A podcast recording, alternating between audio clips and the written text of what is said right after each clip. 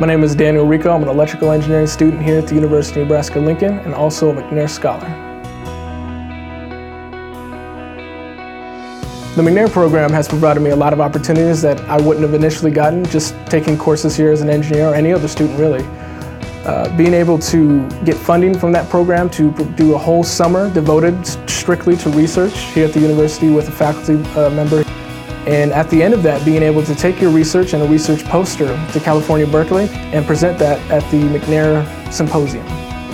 My favorite thing about the McNair Scholar Program is probably just the overarching opportunities they provide you and the the assistance through the entire process from being an undergrad who's new to research, who doesn't know how to write a proposal, who doesn't even know about the GRE for potential graduate school applications, how, how significant that can be.